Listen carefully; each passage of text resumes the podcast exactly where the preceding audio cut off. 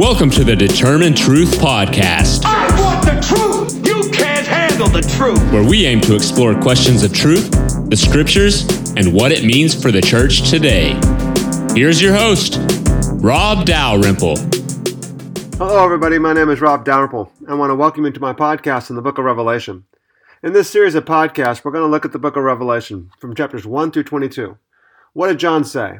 How would John's readers have understood what he said? And what does it mean for us today? After we survey the 22 chapters in the Book of Revelation, we'll then record some more podcasts that will examine some of the more popular topics. What about the beast and the Antichrist and the rapture and some of the more popular topics? For those of you who are interested, I encourage you to get a copy of my book, Follow the Lamb. It's a guide on how to read, understand, and apply the Book of Revelation. And be sure to subscribe to this podcast by downloading the Podbean app on your smartphone and following the Determined Truth Podcast. For now, I hope you sit back and enjoy our study of the Book of Revelation. Today's study takes us to Revelation chapter 21, verse 9. We're going to go 21:9 through 22:5. What happens in this section is that John first off describes the New Jerusalem, 21:9 through 21, the physical characteristics of the New Jerusalem. Then in verses 22 through 27 of chapter 21, John describes the glory that's due to the presence of God in the New Jerusalem. And then 22:1 through 5, he describes this New Jerusalem in the sense of a restored earth and restored Eden. Now note, of course, that it's the presence of God that makes his temple glorious. As we mentioned last time, Leviticus 26:11 through 12, and Ezekiel 37:27 and 28, that I will be their God, and they'll be my people, and I'll walk among them, and I'll dwell among them. The New Jerusalem, then, is a new society. It's founded upon the presence of God amongst his people, and the result is the healing of the nations, rather than the conquest and exploitation of the nations that we saw in the harlot Babylon. The kingdom of God comes now, of course, only when all evil has been defeated. Now, what's important about the New Jerusalem as well, and this description here in 21, even going back to verse 1 through 22:5, is that this is the goal of Scripture. This is the end. This is the goal of the biblical narrative. And we would do well, then, to learn from this. Because if we know the end result, if we know the goal, what we're shooting for, what we're aiming for, then we can determine in the present the direction that we should be heading. So many Christians, I think, have this notion that heaven is this place that we go to someday where we just get to sit back in the clouds and play harps and worship God. And the failure to understand that the New Jerusalem is the ultimate goal, where God dwells among his people. And the intimacy of God dwelling among his people, as we mentioned last time, has already begun. As Paul says in 2 Corinthians and elsewhere in 1 Corinthians and Ephesians and other passages as well, the Holy Spirit dwells among God's people already, that eternity has already begun. John 17, Jesus says, "This is eternal life, that they may know you, the only true God." Eternal life is knowing God, and eternity, the New Jerusalem, is dwelling with God in intimacy and beauty and glory and all that transpires as a result of that. The result then becomes, as we noted last time in Revelation chapter 7, Revelation 21, there's no more mourning or crying or death or pain. The sun does not beat down on us nor any scorching heat, because the Lamb in the center of the throne will be our shepherd, and he'll guide us to the springs of the water of life. If the end result is dwelling in intimacy with God, and if dwelling in intimacy with God is something that's already true in the present, then should we not structure our lives so that we live in accordance with this truth? Instead of just sitting back thinking, well, I'm just going to sit back passively by because I'm okay, because I have Jesus in my life, and someday I get to go to heaven. The reality then is the New Jerusalem is not simply something that's wholly future. It's not something that we have to wait for someday. It's something that's already begun in the presence, because it's the presence of God amongst his people. Let me read Revelation 21, verse 9. I saw one of the seven angels who had the seven bowls, full of the seven last plagues, came and spoke with me, saying, "Come here, I'll show you the bride, the wife of the Lamb." And he carried me away in the Spirit to a great and high mountain, and he showed me the holy city, Jerusalem, coming down out of heaven from God, having the glory of God. Her brilliance was like a very costly stone, as a stone of crystal clear jasper. It had a great and high wall with 12 gates. And at the 12 gates were 12 angels, and names were written on them, which are those of the 12 tribes of the sons of Israel. There were 3 gates in the east, and 3 in the north, and 3 in the south, and 3 gates in the west.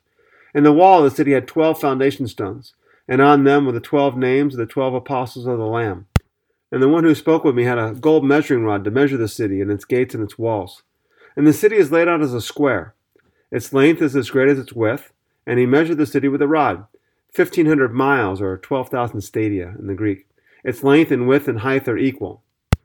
And he measured its wall, 72 yards or 144 cubits in the Greek, according to human measurements, which are also angelic measurements. And the material of the wall was jasper, and the city was pure gold like clear glass. The foundation stones of the city wall were adorned with every kind of precious stone. And it goes on to list 12 different stones in verses 19 and 20.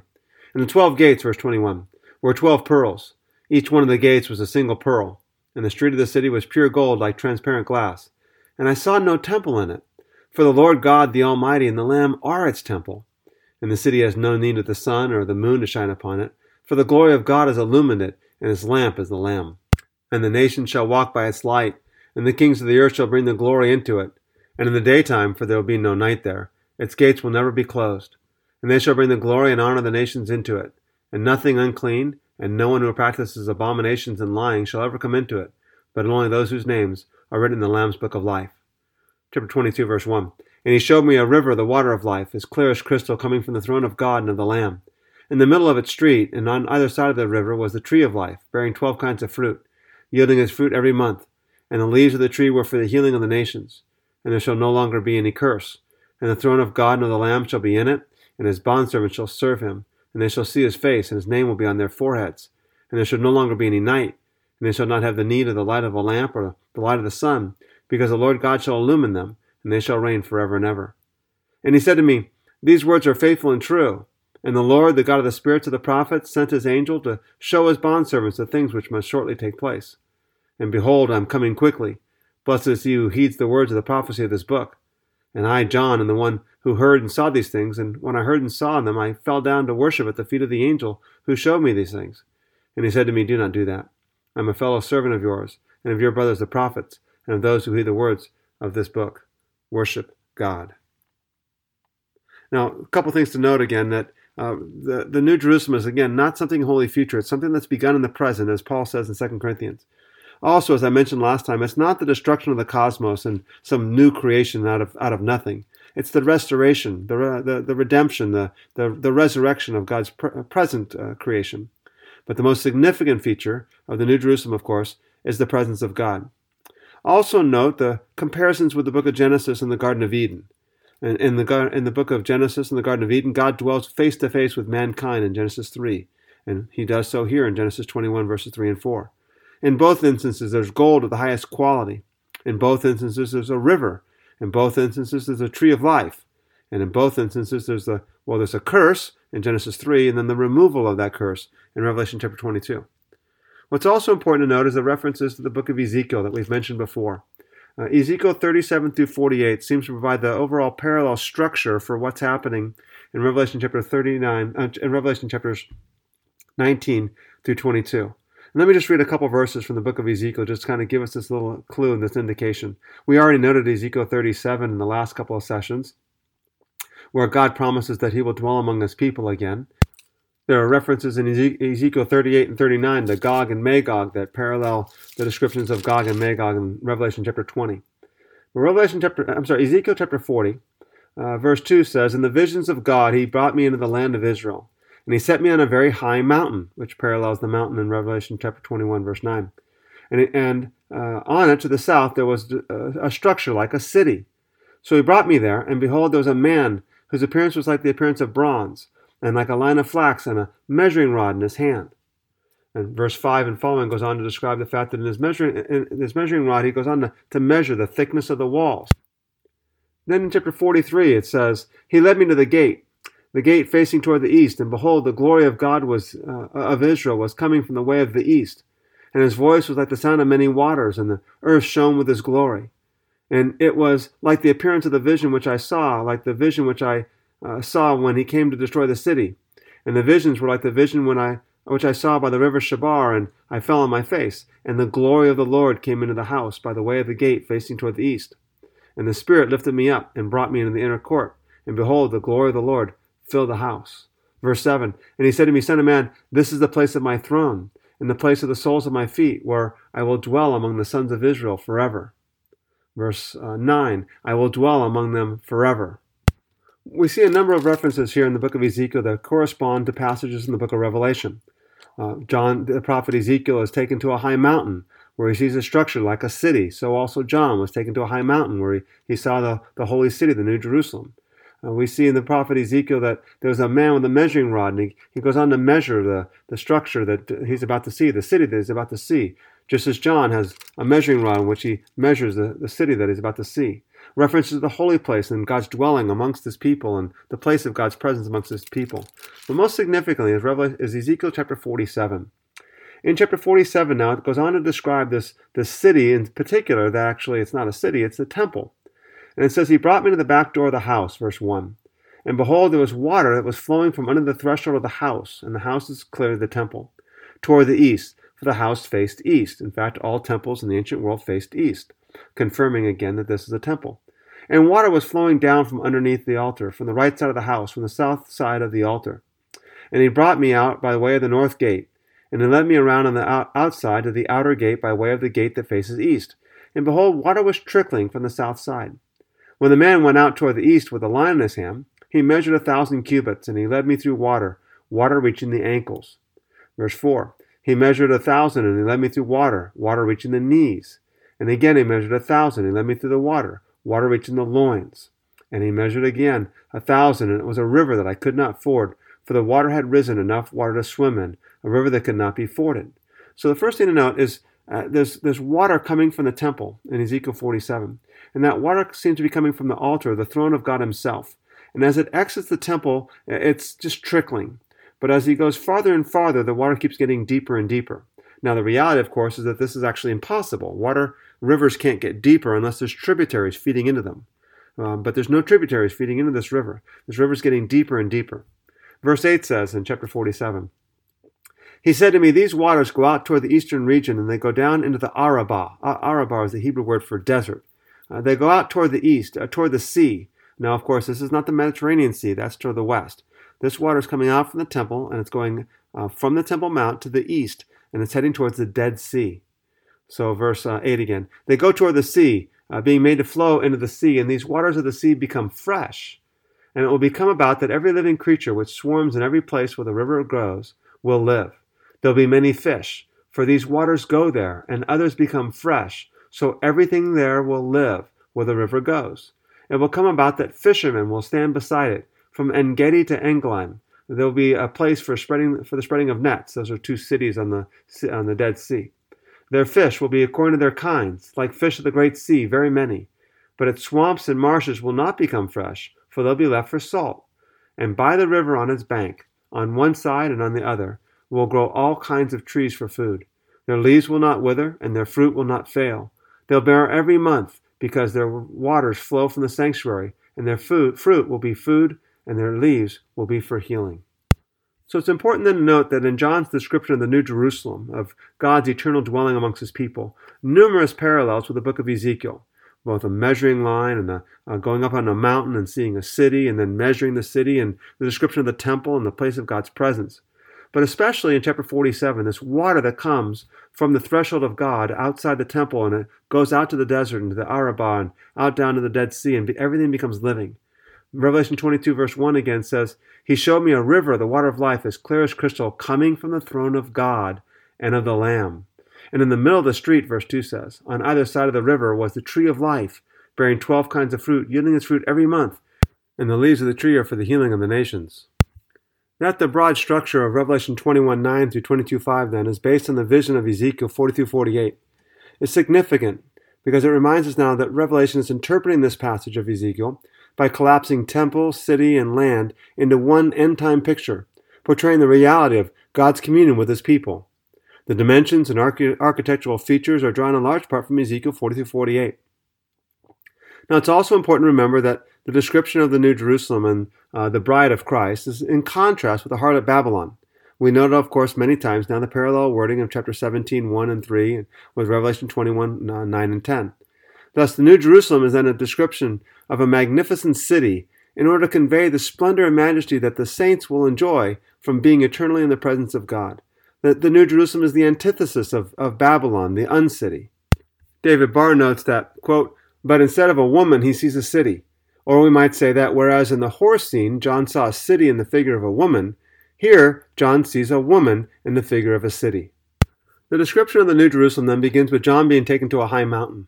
High mountains are important places where God discloses himself, of course, most notably in the Old Testament, where God gives Moses the Ten Commandments and the law up on a high mountain. John then says in verse 11 that this holy city that came out of heaven had the glory of God. Of course, having the glory of God is a reference to God's eternal presence that is there, his temple presence. John goes on to say that her brilliance was like a very costly stone, as a stone of crystal clear jasper. Of course, the description of God in Revelation chapter 4 says that the one who was sitting on the throne was like a jasper stone and like a sardius in appearance, again telling us that this city reflects the glory of God. But this city is the bride. Now, the city has a great and high wall in verse 12. Of course, the high wall signifies the security of God's people. Chapter 7, they were sealed and divinely protected. Now, they're protected by a great and high wall. The wall has 12 gates. And at the 12 gates are the names of the 12 tribes of Israel. And then there are 12 foundation stones, and on them are the names of the 12 apostles of the Lamb. As we go through the book, go through the description of the New Jerusalem, you're going to notice over and over again the number 12, or multiples of 12. The city has 12 gates, which have the names of the 12 tribes, and has 12 foundation stones with the names of the 12 apostles. And then the wall of the city is going to be 144 cubits thick. The dimensions of the city is 12,000 stadia. The measuring of the city with a golden rod, of course, connotes its security, just as the temple is measured in Revelation chapter 11, verse 1, connotes the security of that which is measured. Ancient cities in the ancient world, the ideal cities were always squares. Babylon was remembered as a square, so this city is a square, or maybe even a cube. Its length and width and height are the same size. The size of the city is interesting. It's actually 12,000 stadia, which is the approximate size of the known Hellenistic world, the Roman world. The New Jerusalem is the size of the Roman Empire, and maybe suggesting that the New Jerusalem encompasses the entirety of the new creation, or the entirety of the world. In that day, the world was 12,000 stadia in its dimensions. I personally believe that this is indeed the case, that 12,000 stadia is a reference to the fact that the New Jerusalem encompasses the entirety of the earth. We see in the description of the New Jerusalem that comes down out of heaven from God, and John goes on to describe this city. But I think the best way to understand it is that this city encompasses the entirety of the New Jerusalem, or of the new creation. Now, that the city is a cube, its length and width and height are equal, is also important because that's actually the dimensions of the Holy of Holies in the Old Testament tabernacle. The tabernacle had a length of was twice as long as it was wide, but the Holy of Holies was the same length, width, and height, which means then that John's describing a city that encompasses the entirety of his creation. When he describes a city, he describes it in terms of a temple. When he describes it in terms of a temple, he seems to be only describing the Holy of Holies. The entire city is the Holy of Holies. The Holy of Holies encompasses the entirety of the new creation, which I believe is this fulfillment language of the Garden of Eden, that there's indications in the Old Testament world that the Garden of Eden was supposed to expand and fill the earth as Adam and Eve took God's presence with them and filled the earth and multiplied, so God's presence would go with them and fill the entirety of the earth. Thus, the New Jerusalem is a cube, indicating that it's actually the Holy of Holies, which encompasses the entirety of the new creation. John goes on to say that the material of the wall was jasper, and the city was made of pure gold, like clear glass. And then the foundation stones of the city wall were adorned with every kind of precious stone. And he goes on to list 12 stones. These 12 stones, or 12 jewels, seem to be based on the 12 stones of the high priest's breastpiece of judgment. The high priest's breastplate, it's hard for me to say that, had these 12 jewels, but it also had the 12 names of the 12 tribes, which was the symbol for Israel. The symbolism here in the book of Revelation then seems to suggest that the privilege of the high priest entering in the presence of God is now the privilege of all of the redeemed.